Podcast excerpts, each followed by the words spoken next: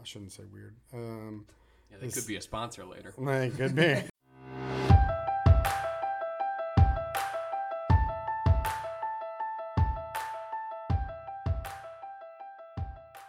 Hello and welcome to Your Why, a Chapelwood podcast. This is our third episode.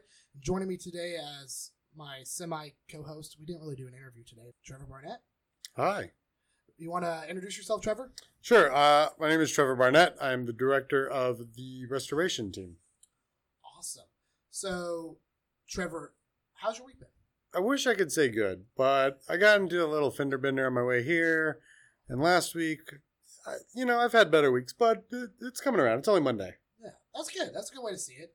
Give and take. You have your good and your bad. You're about right. to be married, though. I get married in a little over two weeks. No, a little over a week and a half. To Sarah Patillo. yeah, Soon to be Sarah Barnett. But yeah. Wow. That's yeah, exciting. that is exciting. So, not a lot can get me down, I guess. Yeah, it's a it's a good spot to be in. Yeah. So Yeah. that's awesome. Well, we have a special episode today for y'all. We it's a little different than the past two episodes we've done in our normal format of an interview. It's more of what I would consider a discussion than I would necessarily an interview where we're asking questions and inquiring about a specific person.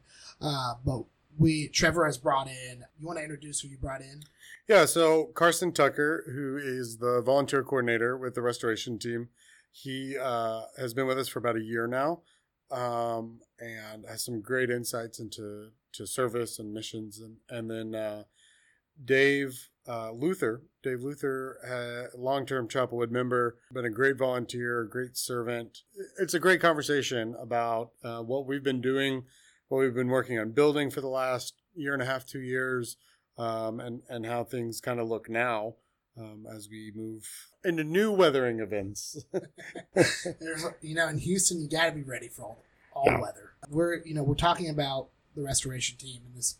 Um, we're talking about Harvey. We're talking about Melda. I mean, we're only we're less than two weeks at the time of this recording removed from Imelda. Talking about the response of that, and so I'm super excited for y'all to hear more about that because I think a lot of people, even in Houston, that are directly affected by these storms don't realize all that's going on. And I'm hoping that whenever you listen to this, that you will be able to get a little bit more of an insight. I mean, it's hard in the, short time that we have to give a full picture of everything that's happening, but you can understand a little bit more of what's actually going on now. yeah, um, hopefully we kind of sh- have shed a little bit of light on- onto it. Uh, I feel like I've been talking about it nonstop, but that doesn't mean people have been hearing me. I was excited to do this recording, and um, I'm glad that we had the opportunity. So. Yeah, sweet. So we're gonna go ahead and jump into that uh, discussion, interview, whatever you want to call it. So yeah, enjoy. All right, we are here now with everyone, and we're going to be talking about Harvey, Imelda, restoration team, everything in between. Uh, but yeah, why don't y'all introduce yourselves for everyone? Hi, hey everybody. My name is Carson Tucker. I am the volunteer coordinator with the restoration team. I've been at this for about a year here in Houston, um, working with the team, and excited to see where it takes us.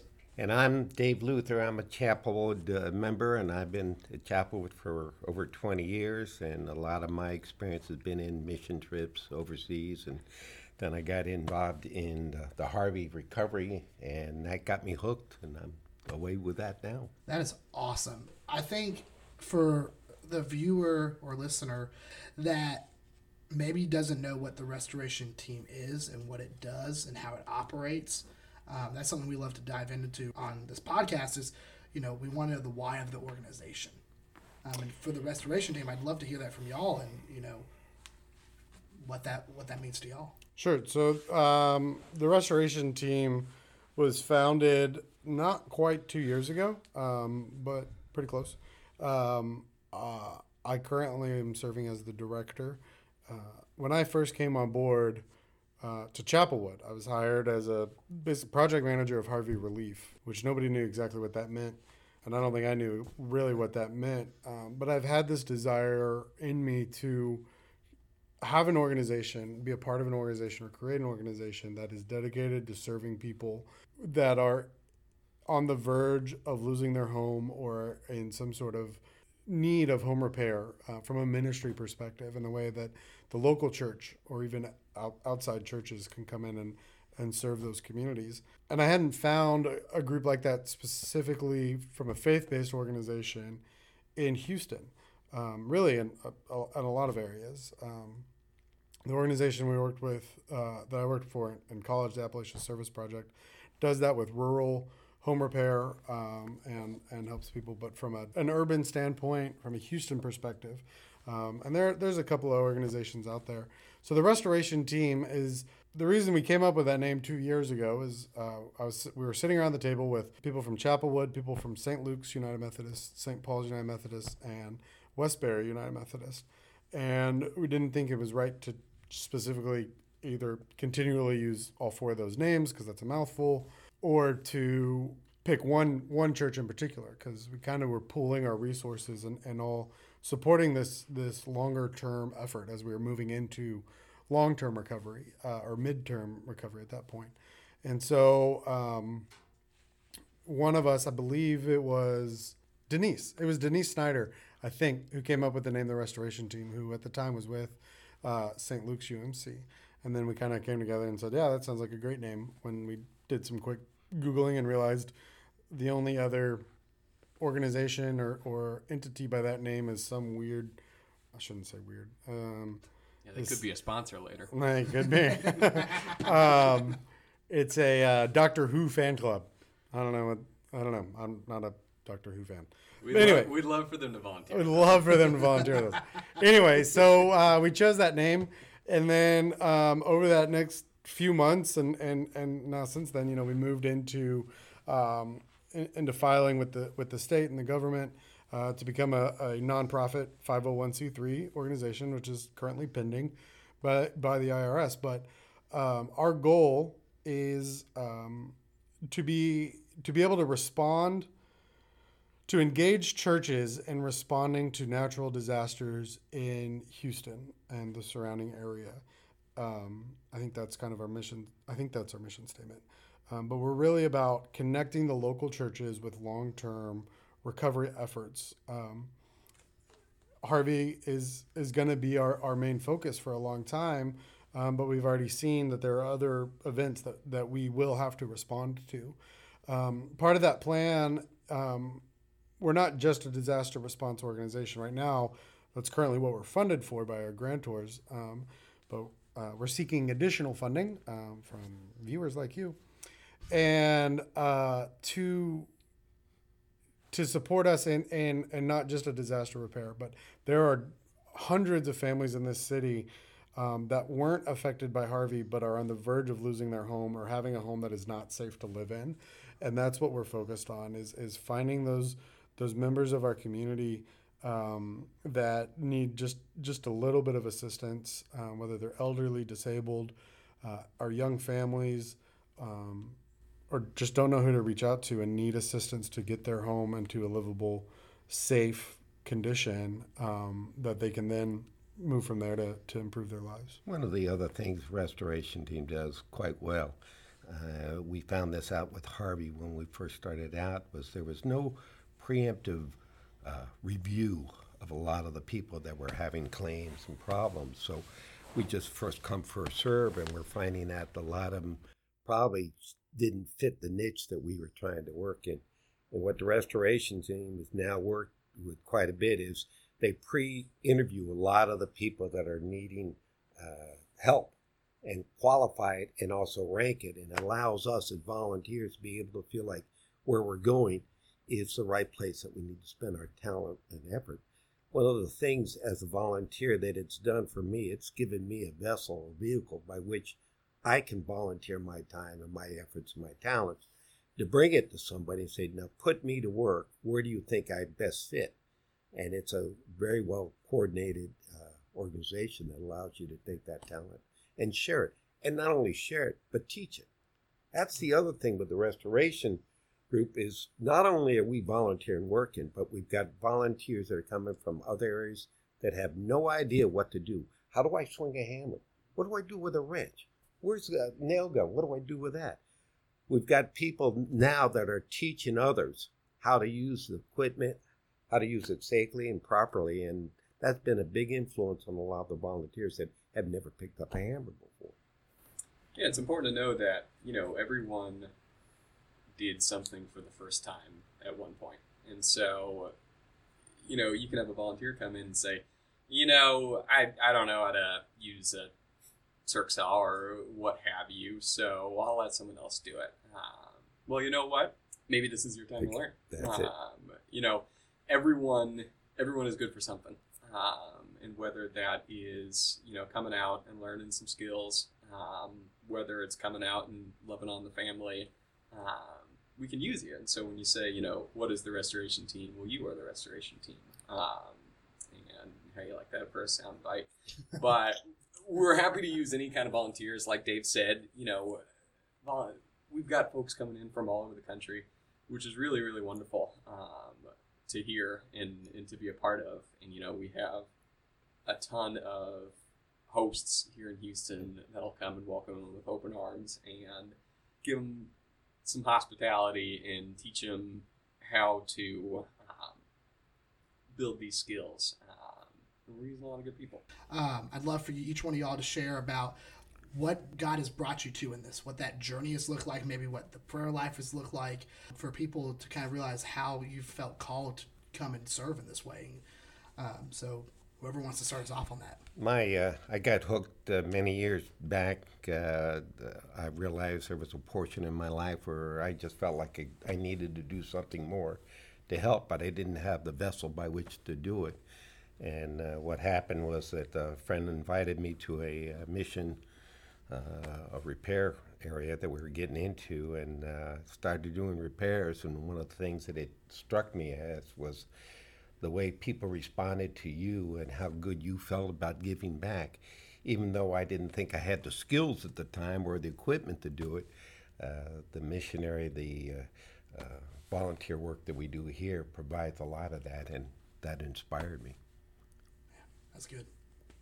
I started off, um, I'd say where a lot of people do um, in high school mission trips. Um, I can think, uh, you know, shout out to Spring Valley United Methodist in Dallas, Texas, um, for taking us on. We would go to uh, the mountains of Appalachia every summer um, to volunteer with the Appalachia Service Project, um, doing a home repair ministry mission trips up there.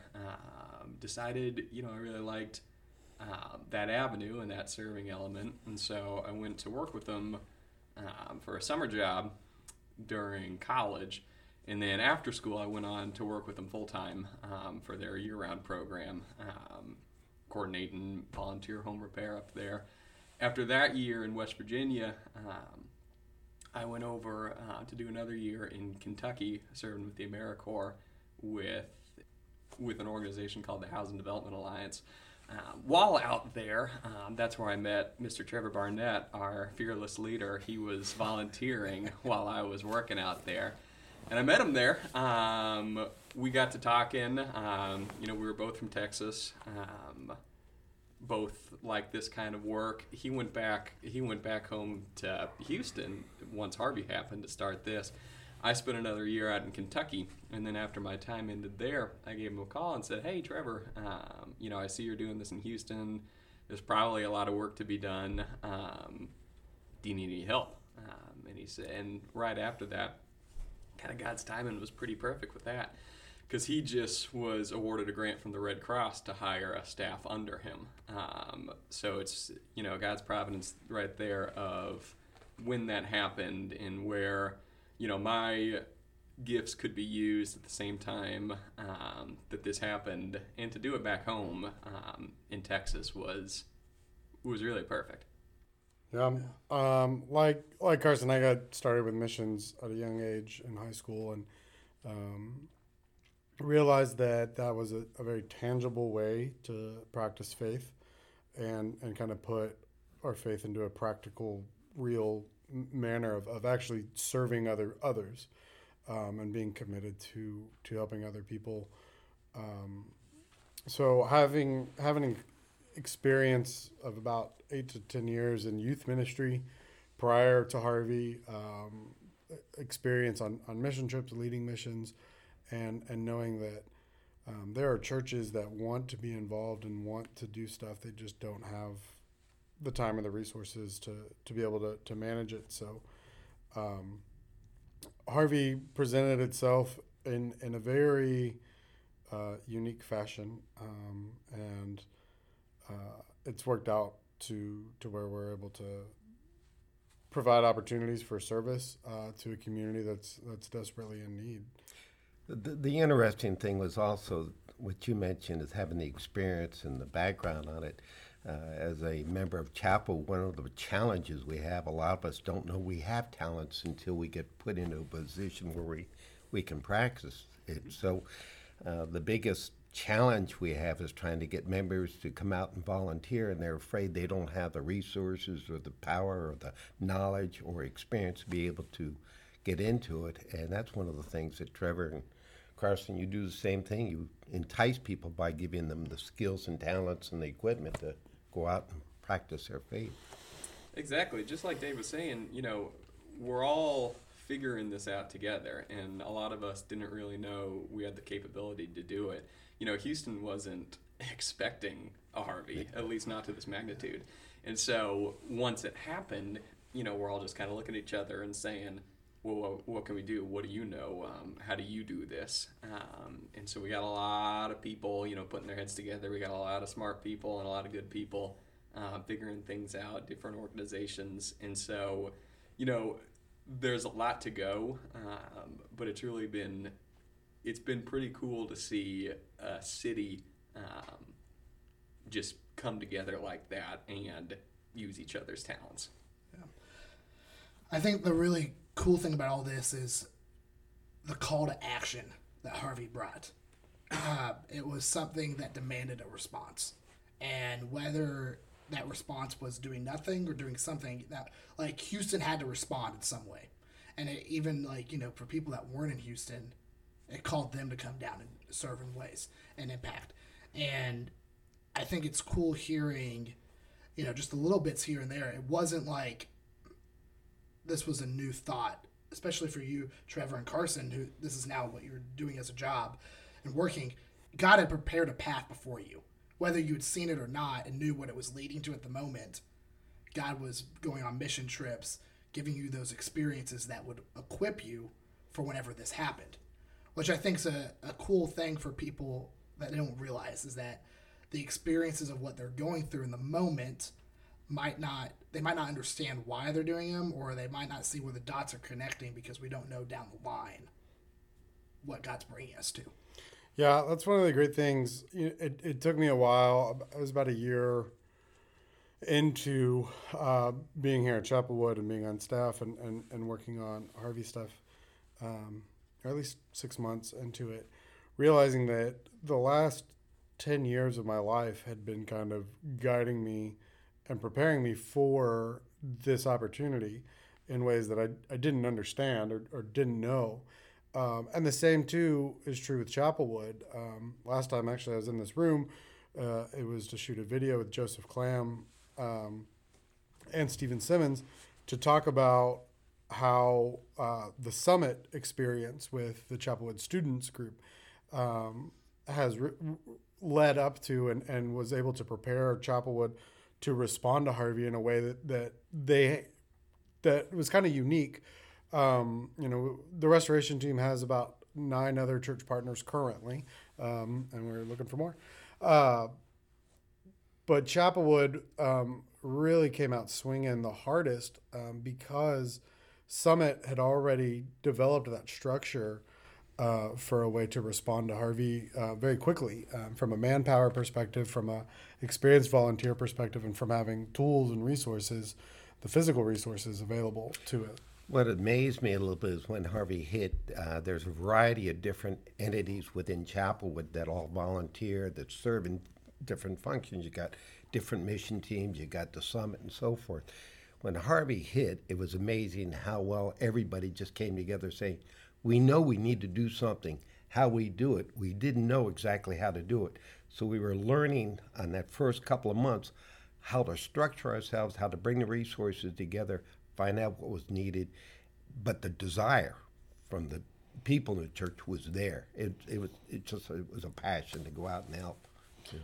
Yeah, and that's continually impressed to me. I wasn't here present at Chapelwood when when Harvey hit, and and in that first month of response, um, I I wasn't a part of that, but I, I knew, and and you know learned quickly just how how well and how that surge of of desire to serve and, and really be the hands and feet of Christ and and let that that Holy Spirit shine and, and, and empower people um, it was really impressive and, and really great. Yeah. Uh, The other thing that happened is that there was a variety of different needs. It wasn't necessarily being physically there and having to muck out a house or rescue a person. There was people that were bringing items in. There was people that were volunteering bringing food in, sandwiches.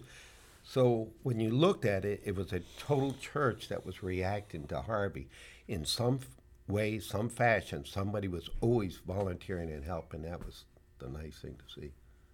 But the hardest problem was that was the first month or two. Then as time lagged on, that that passion sort of dissipated because people kept on thinking, well, Harvey's gone. No, it was still around. And we were just going through the cleanup phase, and then all of a sudden there was a rebuild phase and a relocation phase and so forth. So Well, and I think you bring up an interesting point of whenever you talk about Harvey, I think a lot of people automatically think to uh, the construction efforts, rebuilding houses, all that. But there's so much more that goes into it than that. And there are so many more gifts and talents that are needed and different types of people than just the people who can go out and say, okay, we can muck out this house. There are people who are needed that can donate money. Because if we don't have money, we can't really do any of this. Right. You know, we need people who can donate supplies. We need people who can come and just be a friend, a listening ear to these people who are going through a hard time. And I think that's such a cool component of all this is that I think you really get to see the body of Christ at work in moments like this because it's not we it's not that we just need this type of person. We need a variety of different types of people to respond to events like this. Yeah, we have a, a lot of great experts uh, in this community, in the Chapel community, um, which is is great. Uh, and they came out strong. Um, and since since then, things have waned, and there are, there is still a great need. Um, you know, the two year anniversary and, and this most recent flooding, I think, was a big indicator of how much pain there still is in the community. Um, when you when you talk to people, you know, there is that that level of of PTSD to a sense, and people don't know how to talk about that. I think that's one of the um, big things that, that we kind of miss, um, and something from a restoration team perspective. You know, for the last year, I've been trying to figure out how to how to tap into that, um, into that that spiritual and mental health care piece, um, so that we can assist families that are that are suffering. They may be back in their homes, but every time it floods, you know, they worry: is is it is it going to come in from the back door again? Is it going to come up from the floorboards? Um, and then still families that that aren't repaired yet because they didn't know where to go or they they um, didn't weren't able to, to manage resources uh, efficiently. And and um, I, I think one of the big things that we miss in this community you drive by a lot of houses and you think oh that house looks great. The lawn's taken care of and and the house looks clean from the outside but inside there's still a lot of bare studs. Um, we did a kind of a drive-by and, and an evaluation of homes um, about two months ago, and and um, I've been canvassing homes um, over the last six months, uh, and there's still dozens of families up and down Memorial Drive that um, are displaced. Um, the home's not for sale. The home's not, um, but it's not livable, and it's not functioning as a home. Um, and there's a lot of families that um, still need need assistance. They just don't know. They either don't know we exist or uh, they haven't been able to reach out to us. I think that was one thing that surprised me. Here it is, two years after Harvey, and you'd sent me over to a home to start working on it. Realizing she was an elderly person that's over 75, this is her only piece of property. This is the only value she really had. And she'd been living with friends, neighbors, families for all this time. And she's still not yet into her home. And that's, that's the things that sometimes we forget. People are still being outplaced and still trying to get back into their original homes. That's good. So, um, all right, now we're going to move into this last part um, where we're going to kind of talk about Imelda, you know, we're what a week and a half out from Imelda happening, Yep. and um, obviously that brought a lot with it. And you know, also just talking about, I mean, we're two years out from Harvey. I think there's a lot of there's a lot to be done. I mean, I was up in New York summer of 2018 uh, doing post Hurricane Sandy relief, six years after Sandy, and that blew my mind. That we're six years out from this hurricane and yet we're still doing work. Like there are still people that aren't in their house yet. Uh, there, were, uh, you drive down the street and there were houses like because their new city codes were on Long Island where you had to have your house jacked up a certain amount of feet, Ooh, depending on where you're at. Usually around eight feet. There were houses that were jacked up, and then had, and were just were floating in air because they ran out of money, mm-hmm. and that's where it, flo- that's where it was. And so that blew my mind and gave me a real eye opening when it comes to natural disasters like this. That you know, just because you're not hearing about it in the news anymore, or because it's faded from memory of you know the rest of the nation, doesn't mean that there isn't a lot of work still being done. There isn't a lot of people still needing help. So yeah, thoughts on that? that's a big that's a big topic. Yeah. Well, so when when Harvey hit, um, and after that assessment, I mean, we had over two hundred thousand family housing units, uh, single family housing units, uh, affected by the flooding in Harris County. Um, and we've come a long way since then. I think it displaced over a million people in the 23 or however many county uh, area it was. Um, and so that's what we've been working on since, right? Is is helping parse down and find the people that are still in need of assistance. There's still hundreds of, of families um, on our rolls that are that are in case, case management that are in need of of uh, assistance. We are um, our goal for the next twelve months, um, yeah, through October of, of next year, I believe, of 2020, is to work on another 120 homes uh, for that that time frame, and, and we only have funding for about half of that. So, um, trying to trying to increase that. Imelda, um, kind of like what we talked about earlier, um, showed us how far we have yet to go uh, before we're really ready for another storm. Part of what the restoration team also focuses on is that preparedness factor, helping um, our congregations, our, our church family members, um, be prepared to respond um, and be prepared um, on an individual basis for that next flood. Um, we saw here locally dozens of families up in Spring Branch um, whose water, whose whose homes uh, had water from Imelda coming in. So we're talking just ten days ago. Um, by the time this airs, maybe a month. Um, I don't know. We're going out Thursday. Just kidding. Yeah. Two weeks. Um, and you know that caught us caught us off guard because all the all the meteorologists were saying by Wednesday, oh, it looks like the worst is, is gone.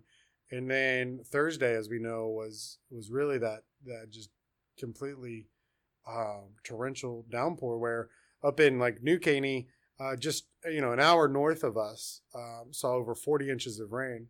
When you move to the east to Orange, Beaumont, Vidor, uh, Winnie, um, got 30, 40 plus inches of rain again. Um, and those areas saw close to 50 inches of rain um, during Harvey. So um, the the initial reports that we had been seeing were were reported la- late last week. About 80% of the people that were impacted by Imelda, 80% of them had flooded during Harvey. And some of those people had been able to to rebuild their house and get flood insurance. Um, but a lot of people, you know, one of the families that we worked for this this past weekend, she was set to be to move into her house for the first time in two years. The week after that Imelda hit, she was supposed to move home, and now her home is torn apart again, um, because it flooded again.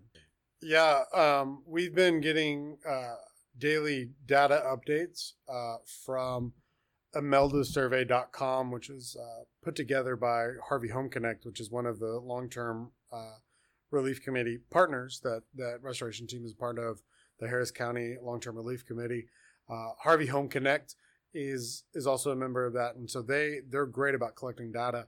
Um, as of this morning, um, at about 8 a.m., I got the the the report um, to date. We have over 1,100 families uh, that had water enter their home again because of Imelda, um, and so you know we're no shortage of of families to assist, but uh, we have been at a, a, shortage of volunteers to send to assist those families. Yeah, so and that's just in Harris County. Harris County is is the the best at reporting, um, but wasn't the heaviest impacted.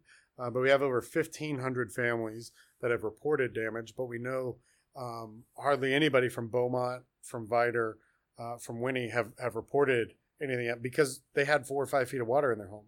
So they're not they're not looking at their phones. They're not looking at the internet. Uh, they just know that they, you know, they, they were damaged. So a lot of damage was done again. Um, even though we didn't see it directly, I know a lot of a lot of families lost vehicles. Uh, actually, Evan, you lost your vehicle because of Imelda. So it's a huge thing that, that we can't just gloss over and, and not not respond. I think the other thing that the restoration team it coordinates with a lot of other volunteer organizations. So one of the things we found in Harvey was everybody showed up at the same house. Then all of a sudden you had 40, 50 people working on one house. Well, right next door, somebody else needed help. So with the uh, common effort of all these other organizations, we've been able to allocate what locations we go into. So we split out the teams so they are able to hit a lot more people in a short period of time. Yep.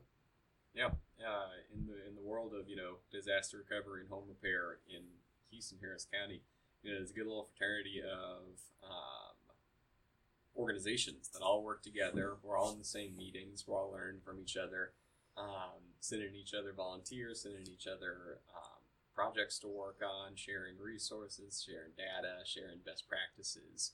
Um, so just like you said, you know, we're we're all working at this together, and it's very exciting. So as we wind down the interview, um, I always like to at the end to say, you know, give each one of y'all a moment to address the audience and say whatever you want. If you don't have anything you want to say, that's fine. If you do, yeah, you know, happy to be here. Um, again, like I said, given the circumstances, um, you know, it's one of those things where I certainly did not expect to be in the in this position of what I'm doing. Um, you know, four or five years ago, as an advertising major. Um, and, you know, I say that I'm still advertising, but just for a much bigger client uh, than maybe what I was expecting to.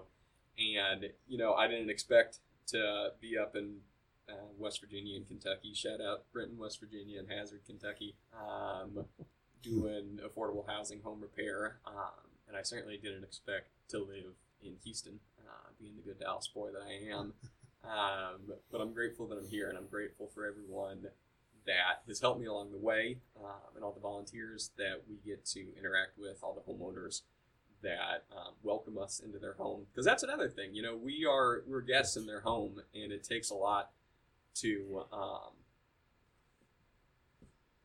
welcome in that. Um, and so I'm very fortunate for everyone that we've gotten to interact with, and I'm excited to see um, where where this goes um, at, with the restoration team as you know, a developing startup, um, and what the Lord has for Houston, Texas.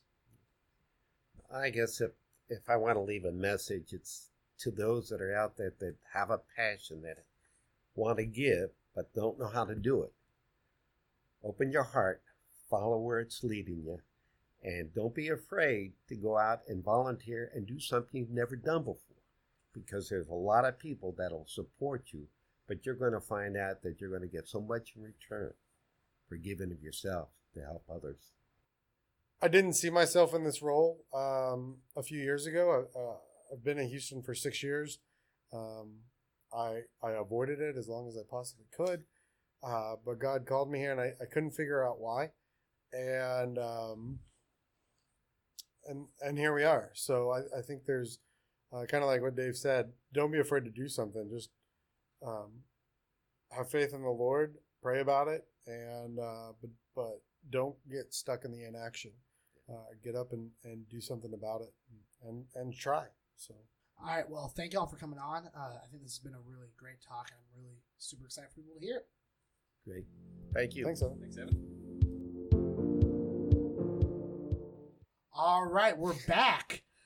Man, I hope y'all enjoyed that as much as I did. It was um, just a good conversation. We've talked about this before on this podcast, but you've got to be willing to take that step of faith wherever God's calling you. Um, and sometimes that is, you know, starting from the ground up an organization that is now helping.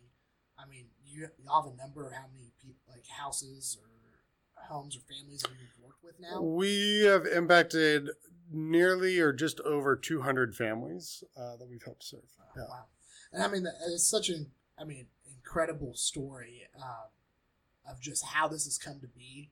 What those stories, I mean, from your story to Carson's story to even Dave being here at the church and now him being so heavily involved with it. Like, like it gives me excitement to think about the future that you don't know where God's bringing you to and what needs he's going to fill through you. Yeah. Uh, and the name of this podcast is Your Why. So why why do you do what we do? And and I think the the three of us this week um, each had different whys that kind of bring us to the same conclusion. I would imagine it's this way with a lot of the people that you you talk to through this podcast is it really comes back to that relationship with Christ and how we are able to serve uh, Christ in so many different ways. Um, and He's uniquely prepared us uh, for that. So yeah, Trevor, you want to? I mean, you kind of talked about it at the end there, but maybe how can people get more directly involved with this?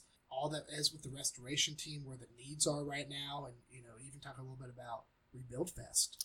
Yeah. So um, as we enter October, we're entering into a period of October Rebuild Fest.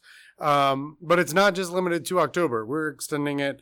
It's just kind of a, a relaunch. Um, when we when we started this this idea of kind of a marketing and and and re-engaging volunteers, we didn't know what Imelda was going to happen. So that's kind of gave us so, uh, some natural runway. But um, trying to get the word out, get people to understand that there is still so much need because of Harvey. Uh, and now there's so much more need because of Imelda. So you can go to uh, therestorationteam.org, O-R-G. Uh, you can visit us on Facebook at The Restoration Team. You can also follow us on Instagram at The Restoration Team. Uh, you can also find us at chapelwood.org slash Harvey um, or chapelwood.org slash Imelda. Um, both of those you can learn about how Chapelwood um, has responded to each of those storms uh, and how as a as kind of the founding partner of the restoration team um, we're able to continue those those efforts long term with other partners Yeah, yeah check those out. Um, also, check us out on our social medias. Um, Chapelwood UMC Serving. We have a local and a global page on Facebook. We are on Instagram and we are on Twitter. Um, we post every every time we upload an episode. We post on there. You can also reach out to me at e nehring e n e h r i n g at chapelwood.org um, and email me. We'd love to hear what your thoughts on the podcast, ways you want to get involved, things you'd like to see us do in the future.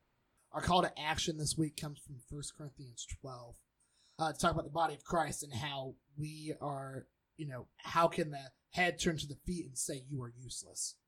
In the same way, we as the body of Christ have been designed. And I think we hit on this a few times um, throughout this episode of your gifts, your passions, your um, calling in life, your why, that is different. It's unique to you because we each play off of each other. And one is not more important than the other, even though it might seem like it is. You might look up and say, the person, the pastor on stage who's giving the sermon every week, man, he is so much more important than me sitting in the pew. That's not true. It is so much more important uh, that you realize your worth, that we all have that same worth in Christ, and that we, we do what we're designed to be done. And that come realizing that comes from furthering your relationship with Christ. And hopefully through listening to this podcast, you're hearing how what that look like for other people. So your call to action this week, deepen that relationship to further understand who God has designed you to be. Make sure to tune in next time to hear Betty Ann Taylor here on the podcast, and we'll be talking about year-round mail. Thank you, Trevor, for being here. thank you evan for having us No problem. Y'all have a good week. bye